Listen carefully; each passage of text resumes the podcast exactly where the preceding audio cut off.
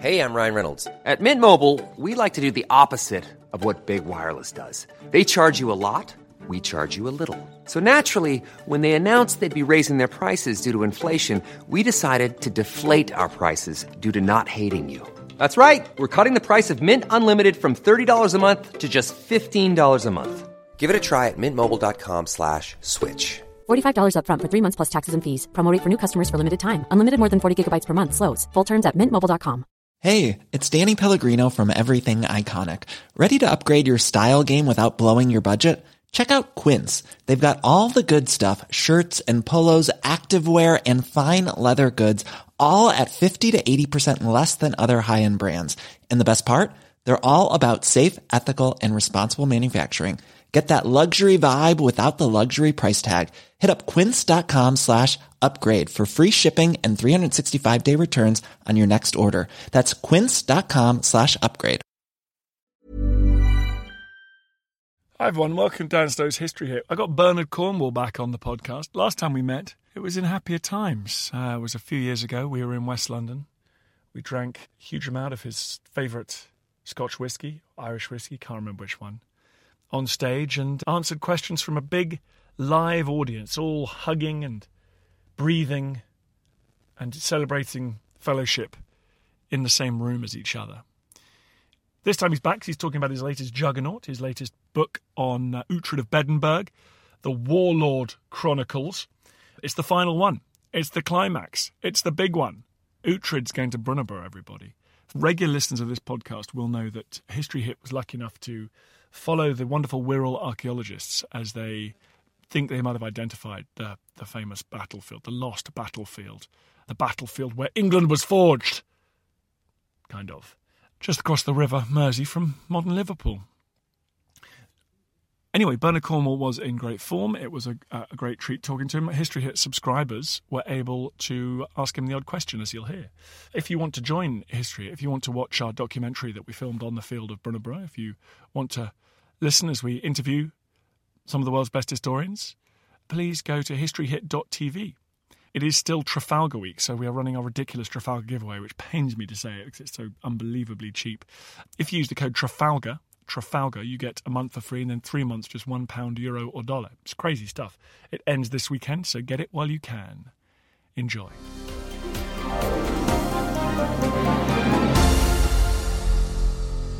Bernard, thank you very much for coming back on the podcast. Thank you for having me, Dan. Last time, this is a sad echo of last time. We had a big audience, and you made me drink about a bottle of whiskey on stage, so we might make a bit more sense this time. Yeah, I hope so, yes. I remember that. One of your assistants was kind enough to ask what I would like. I think she thought I'd say a glass of water. I said a bottle of Jameson. oh, that was so fun, though. It was brilliant. And so, anyway, we'll make the best of it on this occasion. What are your feelings when you bring one of your long franchises, your long series to a finish. This recent book is Uhtred of Bebbanburg book is the last of the series. Are you quite glad to get rid of it, or are you a bit sad? Not glad. No, I mean there's a certain reluctance to let go. I mean I've lived with a man for 15 years, and as you know, when you write a book, that book sort of consumes your life. You dream it, you think it, and so I spent an awful lot of time in his company over the last 15 years. So there was a certain regret in saying, okay, enough is enough, but the story was at, was at an end, so it was time to finish. The history is obviously extremely unclear and fragmentary, but there's a lot of high politics in this book. Is that something you found yourself fascinated by? No, it's something I found myself condemned to describe. um, I mean, we know a fair bit about that decade that sort of leads up to Brunanburh. And I mean, much of it is Athelstan trying to impose his authority over the whole island of Britain. And so, yes, as you say, there's a lot of high politics in it. You said you were forced to get it in, but you write so well about the, the machinations of warlords and petty kings. I mean, do you have an affinity for that period, the early modern, the uh, you know pre-Norman conquest England? Yes, I have a great love of that period. I always wanted to write a series of books which describe the making of England because it seems to me something which we English know nothing about. I mean, like you, I think I received a good education in England, a historical education, but it really didn't deal with that at all. I mean, the only thing I remember from primary school is being taught that King Alfred was a very bad cake maker. Uh, to this day, I just, it's so weird to me that we all too often number our kings and start our sort of year zero history at 1066. I mean, I just, I actually don't, I don't understand that. No, I don't. I mean, except obviously battles are turning points in history, and Hastings was an enormous turning point in, in English history. So, in some sense, that became the starting point. But Brunanburh was just as big a turning point in many ways, and it deserves to be much, much better known, if not celebrated. Well, your description of it is typically brilliant. I mean, what did you learn as the books went on in terms of history, do you think? Did the way you write about those battles, those engagements, their religious views, did they change and evolve through these 15 years? Well, I hope they did, but I'm probably not very aware of it as I'm not terribly self reflective. Um, I mean, I think what came out of that series for me was first a huge admiration for Alfred. And he is very much the, the man who dreamed up England, even if he didn't live to see it made. And secondly, just how the story of England's making is such a bloody business. I mean, it was 40 years of warfare, and England was forged by battle. And it does seem to me that it's a story worth knowing. But by itself, I mean, that's just, if you like, the big story at the back of the book. The, short, the small story is Uhtred, which is all fiction. Um, so that was where much of the fun lay. And you, I take it, are not stopping. You're not stopping with the end of this series. What can you tell us about the future for Bernard Cornwell? the juggernaut. I can only tell you about the book I'm writing now, but uh, beyond that, I have no idea. I've gone back to Sharpe. I've gone from the 10th century to the early 19th century, and uh, so Richard Sharpe is marching again. I always wanted to write at least one more. Probably will write at least one more. Richard Sharpe marches again. Dare we ask whether it's in the peninsula or India or. Again, I'm interested in what happened immediately after Waterloo, which again is a period which we never read about or learn about. But there was enough nastiness going on to keep Richard Sharpe busy. Yes, indeed, there was. And we know his son turns up in the American Civil War. But he does a little cameo there as well. I loved your book on Shakespeare and the Tudors. I mean, do you feel that you want to stick with certain periods that you feel familiar with, or is there an urge to to strike out? And do you have other periods you like to write about?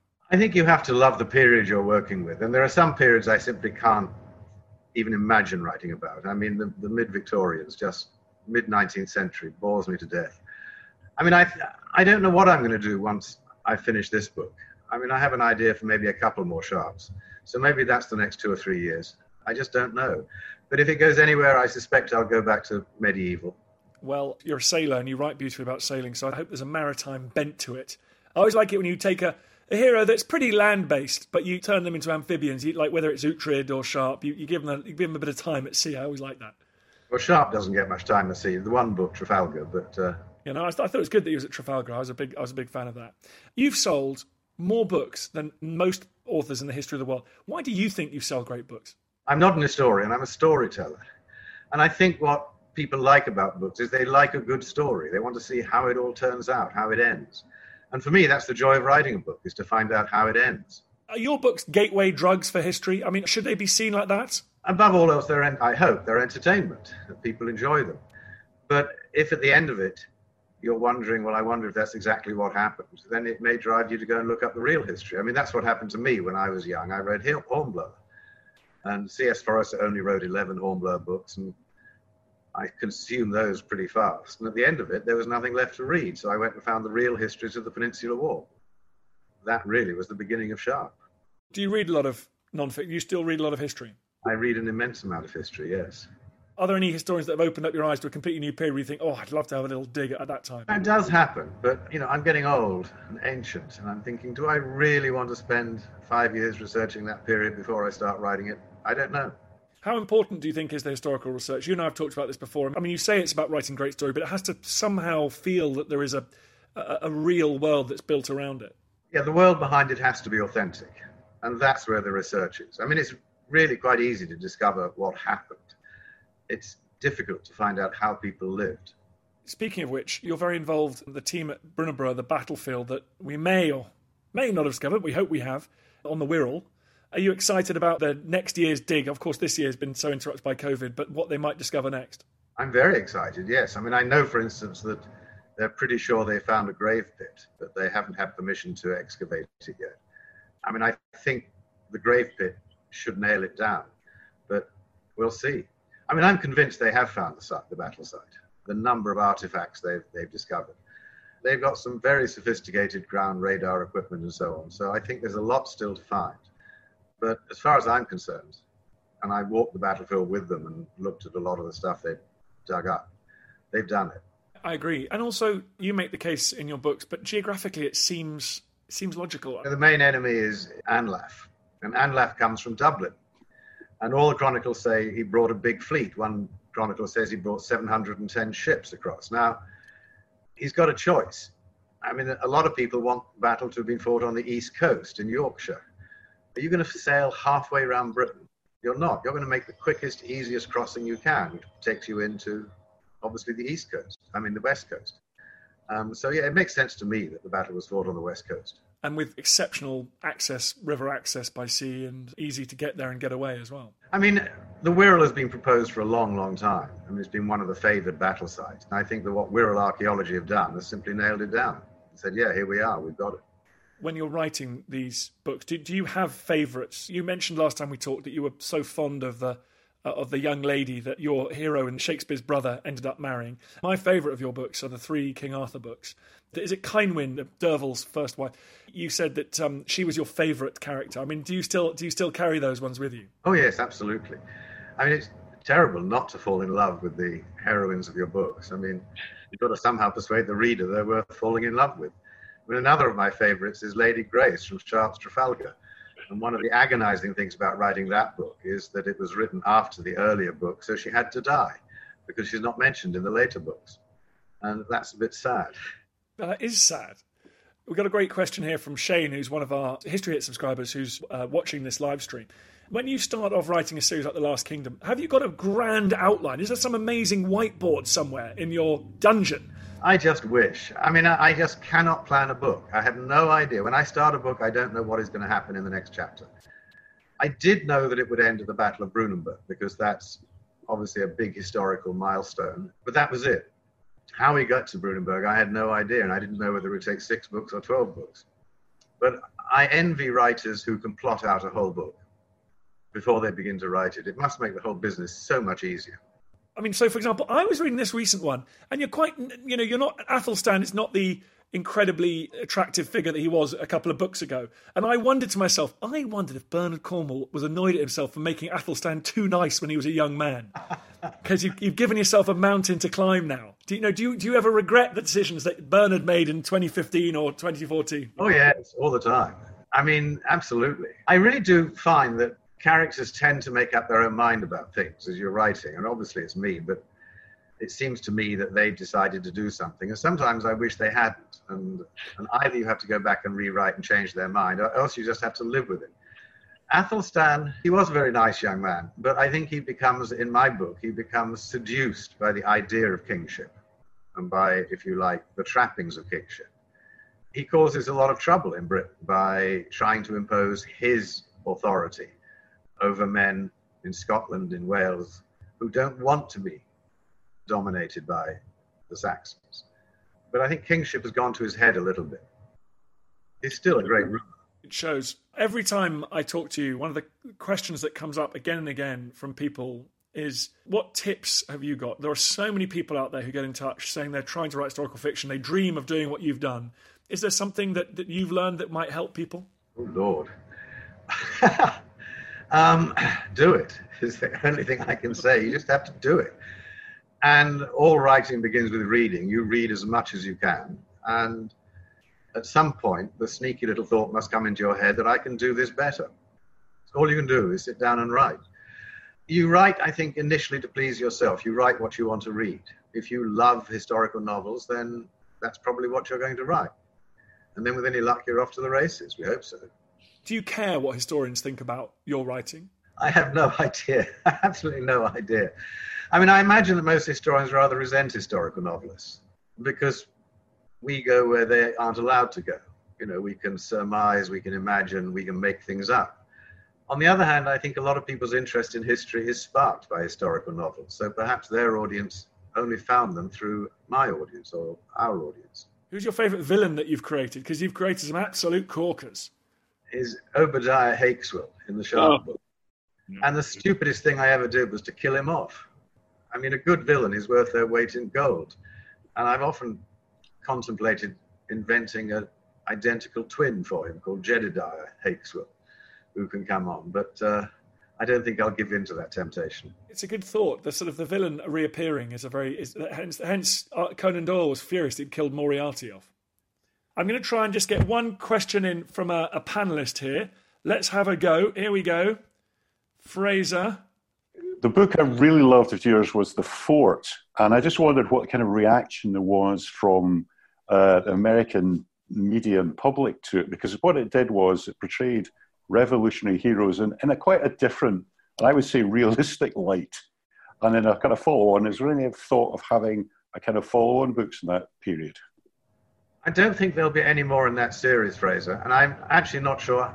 A lot of Americans said they liked it. And of course, you're quite right. One of the major characters in the book is a huge American hero. But the truth is, and it is true, that he was court martialed by his own side for cowardice and incompetence. This is Paul Revere. And Paul Revere only fought the British once, and it was a disaster. And he was in many ways responsible for that disaster. And what I found extraordinary, really extraordinary, was that his reputation after the revolution soared up into the you know the highest levels of myth as a revolutionary hero. And this was all because of longfellow the poet who wrote the great poem listen my children and you shall hear of the midnight ride of, ride of paul revere. And essentially longfellow made that man into a hero when he was the very opposite. I think he was guilty of cowardice. He was certainly incompetent and it's just interesting that history can be so distorted. Um, and it was also interesting, of course, that on the British side, there was another man who had a poem written about him. We buried him at dead of night, the sod with our bayonets turning, and that was Sir John Moore. And this was John Moore's very first fight. He was only 19 years old. And I just thought this was rather, rather a nice coincidence that two men about whom great and famous poems were written actually fought each other. I mean, it was a very self indulgent book. I don't think that Americans much liked it, and I don't suppose they should like it. I mean, none of us like it when our heroes are pulled down like that. Thank you very much, Fraser. So, well, thank you very much, Bernard Cornwell, for coming on this podcast, you absolute legend. What is the name of this final book in the Uhtred of Bebbanburg series? It's Warlord.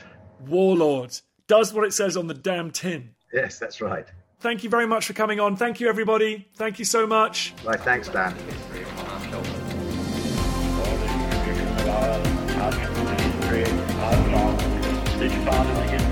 I hope you enjoyed the podcast. Just before you go, bit of a favour to ask. I totally understand if you don't want to become a subscriber or pay me any cash money makes sense. But if you could just do me a favor, it's for free.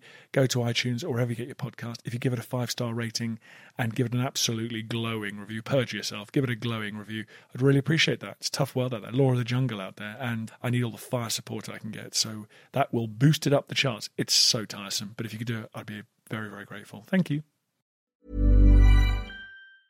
Small details are big surfaces, tight corners are odd shapes, flat, rounded, textured, or tall. Whatever your next project, there's a spray paint pattern that's just right. Because Rust new Custom Spray 5 and 1 gives you control with five different spray patterns. So you can tackle nooks, crannies, edges, and curves without worrying about drips, runs, uneven coverage, or anything else. Custom Spray 5 and 1. Only from Rust Thank you for listening to this episode of Dan Snow's History Hit. Please follow this show wherever you get your podcasts. It really helps us and you'll be doing us a big favor. Don't forget you can also listen to all of these podcasts ad-free and watch hundreds of TV documentaries when you subscribe at historyhit.com slash subscribe. As a special gift, you can also get your first three months for just one pound a month when you use code Dan Snow at checkout.